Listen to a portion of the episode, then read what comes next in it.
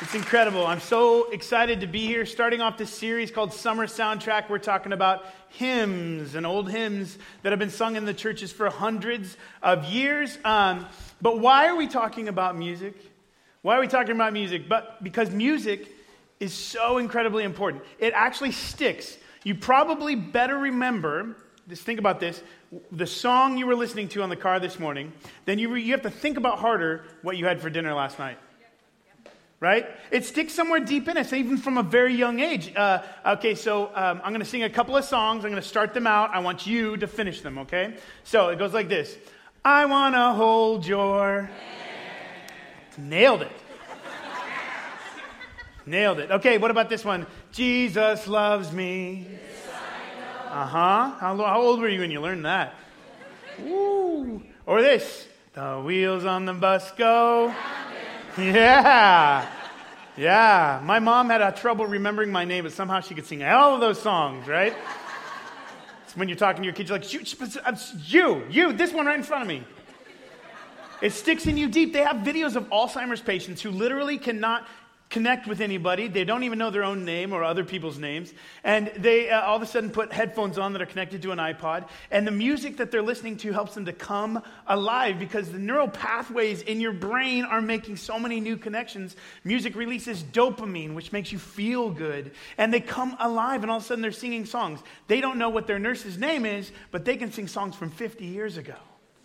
Music has a way of deeply affecting our lives. And we're talking about hymns to celebrate some of these older hymns.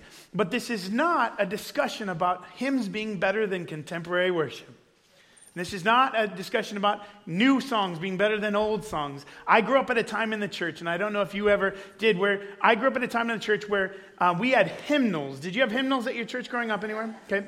So even if you grew up at a church or didn't grow up at a church, maybe this is your first church experience, as we talk about songs like Great is Thy Faithfulness, Come Thou Fount, uh, uh, um, it is well with my soul, and be thou my vision over these next four weeks. We're going to be talking about these important, powerful songs.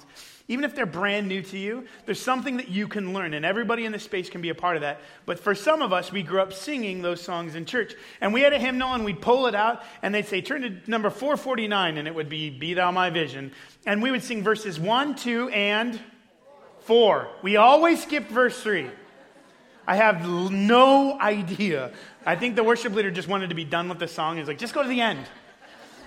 But we always did one, two, and four, and I have no idea why. And, and, and, and eventually, though, churches started transitioning away from hymnals. They had pews in the back of the hymnals, and those hymnals went away, and we started singing contemporary Christian music. It was wild. We had drums in the church, which everybody said were of the devil. And, and my personal favorite is we had this thing called an overhead projector for lyrics that looked like this. Yeah. You remember this? And all of a sudden, the hand of God would swoop down over the projector, pull the song, and the hand of God would replace it, and He says, You must sing this. That's what I remember as a kid. This just big hand, just put it back on. And, and because we didn't have those hymnals anymore, we needed a way to know the lyrics. And, and I remember being told as a kid that hymns are the only real true music of God. And, and I didn't believe it then, I don't believe it now. I do believe there's power in those hymns. But the worship wars is what they were called literally. We're splitting churches. Music was splitting churches because of what people believed about it. You know, worship leaders' jeans got a little tighter. Tattoos started showing up on the arm, made you relevant and cool. You know? And if you think this is a, a new problem or a problem that's already been settled, we go to Northgate and there's nobody, everybody's, you know, on board with what we're doing. I remember we walked into this room and there's haze in the room so you can see the lights and people are like, we don't need fog to worship God here. don't even get me started on the lasers. Who has lasers in church? That was a part, it's still a part of what we do. We're always transitioning, evolving, and learning new things about God and His worship. But hymns have stood the test of time, hundreds of years. Now, I'm going to explain a few things about hymns, about um, hymnals. We're going to continue to go through this. We're going to um, uh, hear about the, uh, Amazing Grace and talk about it and its author. So, um, hymns were um, quite often, up until about the early 1800s, a collection of poems and prayers. There was no music in a hymnal.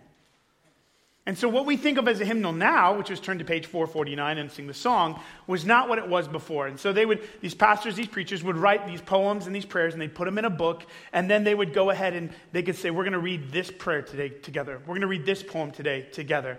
And that was what a hymnal was. And then a hymnal evolved. Eventually, people would take the written lyrics and put them with a popular song, and that would become a hymn that we know today. This uh, Amazing Grace um, was actually penned in 1773. It wasn't until about 75 years later that it first showed up in a hymnal in America with to the tune of a song called New Britain. And the song New Britain went like this. Da da da da da da da da da. Sound familiar? Amazing Grace was penned 75 years later, it was put to this tune. And that's how it became popular. So that happened quite often in hymns is that these preachers, these pastors would write these lyrics of, uh, of, prayers down, and then later on somebody would put music to them. Martin Luther, who started the Lutheran Church, who um, helped uh, uh, develop the Bible into German and not just Latin so that everybody could read it, he, uh, he, had, he had this book of poems and prayers, a hymnal. And what he would do is he would put some of those songs, some of those things, to popular, what did Germans know really well? German bar songs. So some of the most holy music you sang was also being sung in bars. And so that's what would happen because you couldn't teach people new songs. There was no K-Love. There was no, you know, top 20 Christian music. There's no internet. So how do you teach people these songs? Well, you teach them the songs they already know. And you can imagine being a German and, and going out with your friend and you're not drinking too much, but they are. They are. And they find Jesus that night. And then you go to church in the morning and all of a sudden you're singing the bar songs you sang last night, but with Jesus lyrics. So that was very, very common that they would take popular songs and popular poems and prayers, meld them together, and they would become hymns and what we know today as hymns, and what we would go into that. Now, John Newton was the author of Amazing Grace. Like I said, he read it and wrote it in 1773, but John Newton's an interesting character, and he's such a part of this story of amazing grace that I want to tell you just a little bit about him. Because when he was nine years old, his mother died of tuberculosis. And at nine years old, he had been going to the church back and forth. His mom had been taking him. But his dad, who was a sailor, was absent. And so by 11, he actually became a sailor himself. He got onto the ships. And, but not just any ships. He was, excuse me, on slave ships. So he was a part of the slave trade at a very young age, where they would Get, take three or four weeks, go down to West Africa, abduct 600 men, women, and children, stuff them into such tiny spaces that of those 600, they'd arrive to port and only 200 would be alive. Such incredibly horrendous conditions, but he was on it. And have you ever heard the term they cuss or swear like a sailor? Right? Well, when other sailors are saying that you have a bad mouth, like you're at a whole different level, and John Newton was known as being an incredibly bad guy with an incredibly bad mouth. He literally made up cuss words that they had to figure out what they meant. And then one day they're out on the boat, and, excuse me, they're out on the boat, and uh, a storm comes. And he's down there and they're trying to bail out the boat with the holes and all of that. You know, boats just leak all the time anyway, so they're trying to bail it out. And he gets up on the ladder to go up on deck, and there's somebody in front of him. And as soon as that guy gets onto the deck or just right above it, a huge wave comes, washes that guy out to sea. They never see him again. John Newton was feet away from death. He gets to the steering wheel and he begins uh, to hold on to that steering wheel. And you maybe have had this moment in your life God, if you get me through this, right? Some of us are like, God, if the 49ers win this year, I'll go to church on Sunday. No, but he had this moment. He said, Lord, have mercy on us. I'm going to make a decision. If you get me through this, you get us through this, I will follow you. And so when they got through the storm and they did survive and he got to port, John Newton became the best Christian ever that day and he saved the world, right? No. It was a process. It's always a process. There's a conversion moment in his life now, John still wasn't a great guy, but he stopped cussing as much. He changed a few of his life patterns around. He changed how he was, but he still was the captain of a slave ship. A captain of a slave ship, a captain in the slave trade, which was the most grotesque industry you could ever imagine. It's people. They'd be taken, branded, sold as property. And he was still the captain, going down there, taking the people and bringing them back up. And so he wasn't a good guy, but over time, he began to evolve. He began to change. He began to transition. And that conversion moment with God led to 17 years later, he wrote Amazing Grace. So when he says that saved a wretch like me, do you think he meant it? Yeah. He meant it. And even from there, there was still much more evolution for John to go, and we'll talk about that in a minute. But he understood something very powerful at that moment. He had a stroke and he became a pastor. And, and so, because he couldn't do sailing anymore, he became a pastor, and then he wrote this Amazing Grace. And it was a much, much later time when his health was really failing and his mind was starting to go that he made a pamphlet about what happened during the slave trade. And he was in England at the time, and this pamphlet was widely circulated. And he worked with a man named William Wilberforce. And he was the one who helped end the slave trade in England at that time. Now, John Newton lived to the year that happened, and shortly after he died. He was not a good person, but God had saved him and rescued him, and it was a process from there on out. John Newton is a really interesting guy. He's actually, because of his upbringing, this hymn, Amazing Grace, is a very simple song. There's literally five words in it that are more than one syllable. Think about it. Amazing, that's one, right? Grace, how sweet the sound that saved a wretch like me. I once was lost, but now I'm found, was blind, but now I see. It's so simple and so powerful that every night before I put my kids to bed when they were little, we'd snuggle and we'd sing some songs. And my son Reese loved to sing Amazing Grace. And so he would have his little binky in his mouth and he would request, Sing Amazing Grace. And he wasn't even two years old yet. So this is, I'm going to show you a little video my wife reminded me of when he was only 18 months. And he had a little accident here at the church where he cut his eye open and stitches and stuff. So he even looks a little bit more pathetic and cute. So, but because this is such a simple song, he was able to memorize it and sing it along with me very easily. So watch the screen and check this out. All right, you want to sing Amazing Grace before we go night night? Yeah. All right. You ready? You sing. Uh, Are you watching? Oh, you look so sorry with your eye. All right, sing.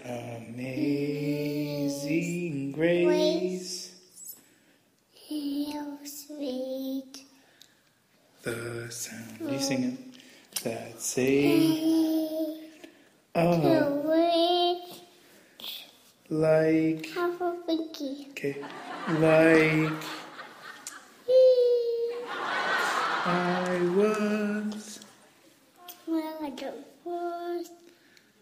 But now. I am. Was blind. Now. What else? I see. There you go.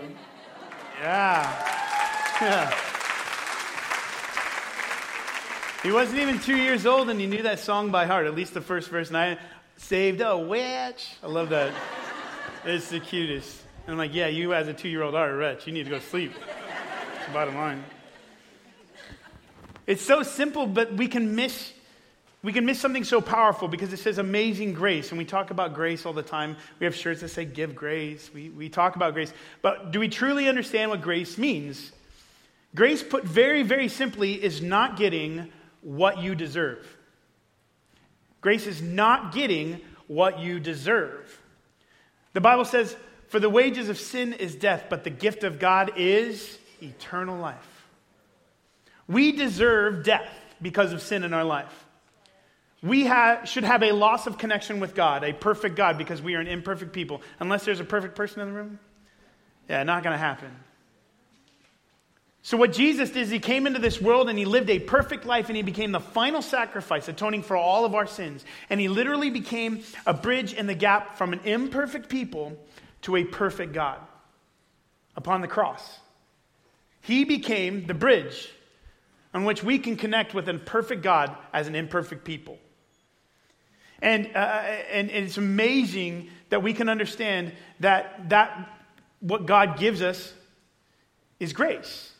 That be, even though the wages of our sin is death, we get eternal life. That's amazing, isn't it? And when we wake up and we realize, I should be not in this place, I should deserve very bad things, but God is very good to me. there's a quote from John Newton, um, and he says his health is failing, his mind's failing. Um, he goes, But I'm still certain of two things. Says, I know two things that I'm a great sinner and that Christ is a great Savior. What a simple point. My memory, my mind, my body is failing me, but I know two things that I'm a great sinner and Christ is a great Savior. I've heard grace explained like this God's riches at Christ's expense. God's riches at Christ's expense, the gift of eternal life when we deserve death. That's what grace is, not getting what we deserve. Now, let's talk about it in the context of the Bible for a moment. I want you to open up your smartphones, okay? If you've not been following along on the Sunday tab, I know you've downloaded the Northgate app, it's got a free Bible on it. Click the Sunday tab, open that up. You can also download that, or maybe you've got a paper Bible. That's totally great. We're going to Romans chapter 7. And now, as you're getting to Romans chapter 7, this letter to the church in Rome, called Romans, was written by a guy named Paul. And remember quickly that Paul used to be named Saul. Saul went around persecuting and killing and overseeing the killing of Christians, radical Jews at the time, right? People who followed Jesus. He went and oversaw their death. And he thought he was doing God's work. And then one day he was on the road and God stopped him and blinded him. Sound familiar? Blinded him and then said, Hey, what are you doing? Why are you, why are you persecuting my people? What's going on? So for three days he was blind, and all of a sudden he said, God said, You're, not, you're no longer Saul, you're Paul, and you're going to change the world. And he did. And so Paul, at that moment, do you think he was the best Christian ever? After a road to Damascus experience, God makes him blind, all of a sudden he's perfect? Yeah? No. Paul understood it was a process.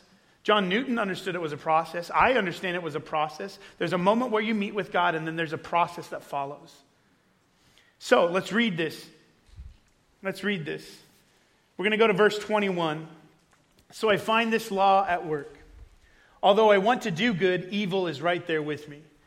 For in my inner being, I delight in God's law, but I see another law at work in me waging war against the law of my mind and making me a prisoner of the law of sin at work within me. What a wretched man I am. Who will rescue me from this body that is subject to death? Thanks be to God who delivers me through Jesus Christ our Lord. Paul understands that the wages of sin is death, the gift of God is eternal life. But we have this nasty sin in us. We have this thing that we don't want to do this, but we do do these things. But just like John Newton says, we know these two things that we are great sinners and that Christ is a great Savior. You know, that process that happened in John Newton's life, it took a long time, almost 60 years from his conversion, for him to write that pamphlet that helped end and abolish slavery in England. It's a process in our lives. None of us are perfect in it. So, if we view ourselves in the light of God's grace, we are recipients of God's good, good grace. What in the world are we not doing by giving it out? If you and I can wake up in the morning and say, God, you have given me such incredible grace. You forgive me for my mistakes, my past, my sins, and then we withhold that from the guy who cut you off on the freeway. If we see ourselves in the light and view of God's incredible grace, and we look at our parents and say, I can't believe you screwed me up so bad. How many of your parents, yeah, screwed you up so bad? Yeah, sure. Oh, I know I've screwed up my kids already. I have two, and we have a little fund to the side for counseling later on. It's all built on that. But I, I tell you this my first son, my son's now seven, but when I held him for the first time in my hands and I held him and I looked at him, it was at that exact moment. And my dad is a good man, but he screwed me up too. Everybody does. I held my son and I said, I have no idea what I'm doing. I thought I would. I thought I did. I'd read some books. I'd held some babies, but I had no idea what I was doing at that moment. And immediately I had immensely, immense amounts more grace from my own father. Because he held me when I was a brand new born and he said, I have no idea what I'm doing. And we're all trying to make the best of this. And so, if we see ourselves as recipients of God's good grace, then it is our duty to give grace to others. We must be a people who truly give grace. What would it look like if you were on social media and somebody believed differently politically than you? And you gave them grace instead of an earful? What would that look like? It ticks me off to see Christians behaving badly.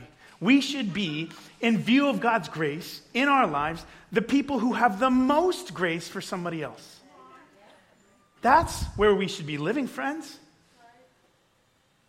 We need to be people who give grace. Now we're going to go over. We have not barely talked about the lyrics of this song, but because it's so simple, I don't think I need to exegete or study the lyrics of the song. But we are going to do a process called Lectio Divina. It means the divine word in Latin. And it's a spiritual formation practice that you can do when you're reading scripture. And it begins by just reading a section of scripture. But before you do, you say, God, I want something to stand out to me as I read this. I want to hear something in your word. And so you'll find that a phrase or a certain word sticks out to you. Now, it may be different all across the room, but as I read these six original verses of Amazing Grace, some phrase or some word will begin to stick out to you. And so I hope that through this time we get to experience that. And so I'm going to ask if you wouldn't mind closing your eyes. If you would just kind of close your eyes, and you're not, I'm not doing this to manipulate, I'm doing this so that you can focus. Okay? So pray this prayer along with me. God, let me hear what you would have for me today. Speak to me. Now I'm going to read these verses. Something's going to stand out to you, something's going to leap out of the words to you. Amazing grace, how sweet the sound that saved a wretch like me. I once was lost, but now I'm found, was blind, but now I see. 'Twas grace that taught my heart to fear, and grace my fears relieved. How precious did that grace appear the hour I first believed. Through many dangers, toils, and snares I have already come. Tis grace hath brought me safe thus far, and grace will lead me home. The Lord has promised good to me, his word my hope secures. He will my shield and portion be as long as life endures. Yea, when this flesh and heart fail, and mortal life shall cease, I shall possess within the veil a life of joy and peace. The earth shall soon dissolve like snow, the sun forbear to shine.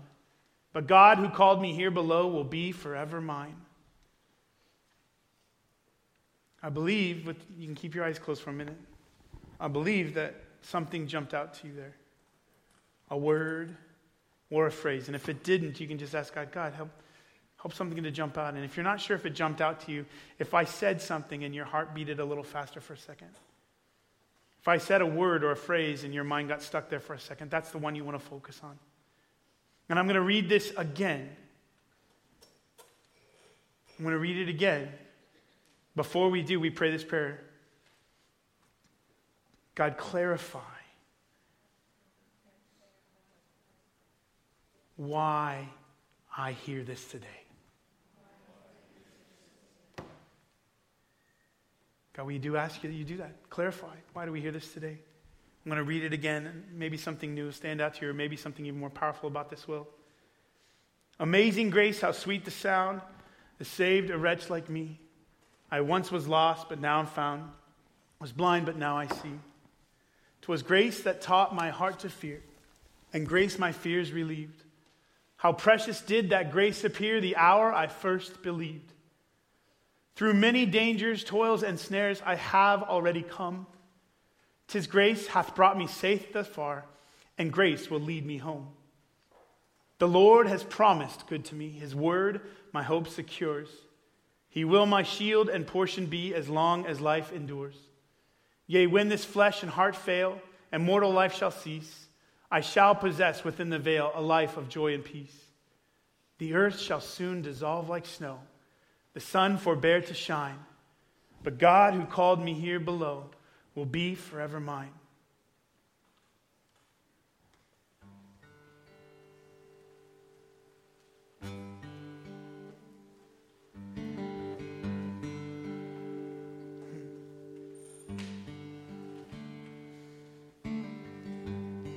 He spoke something to you. or maybe the whole thing did. I'm not quite sure, but I believe you had a moment with God there, and I believe there's something going on in your heart. So we're going to take an opportunity as a church to sing this song together. If you wouldn't mind standing to your feet.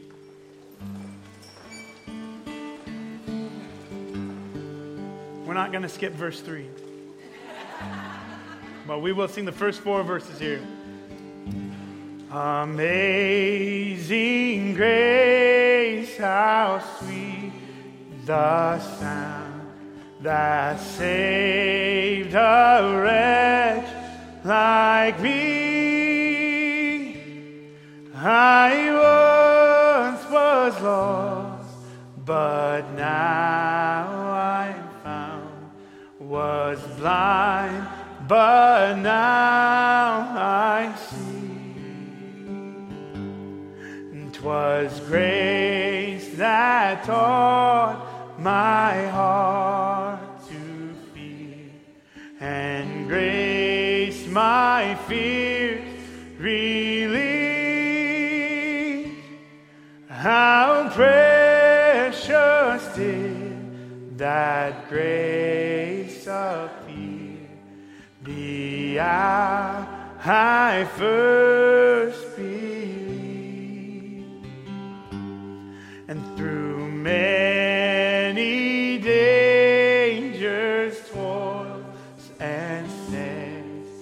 I have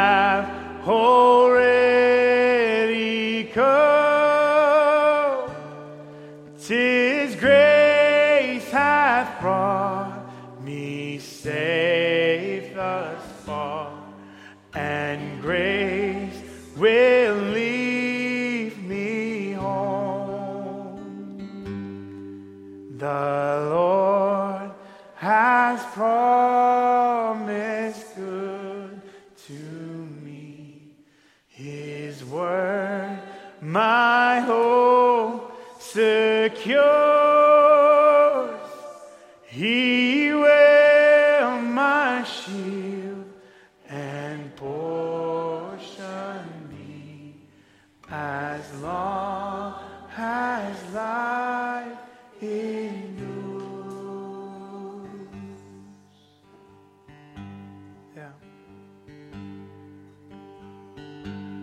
So maybe today, for the very first time, you're experiencing God's grace.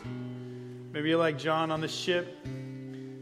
Maybe you're like Paul on the road, or maybe you just had a moment with God and you're wondering what's next. We're going to be up here up front after the service is over. We'd love to pray with you. Maybe God's working something in your heart today and you're saying, man, I just need to be a little bit better with this grace thing. And you'd like some prayer, some encouragement, you can come up front for that. After the service is over, we'd love to pray with you. I pray that God has a moment in your life this week where you get to extend that grace, that personal grace. I'm so excited as we learn theology and grace uh, through these songs over the next few weeks.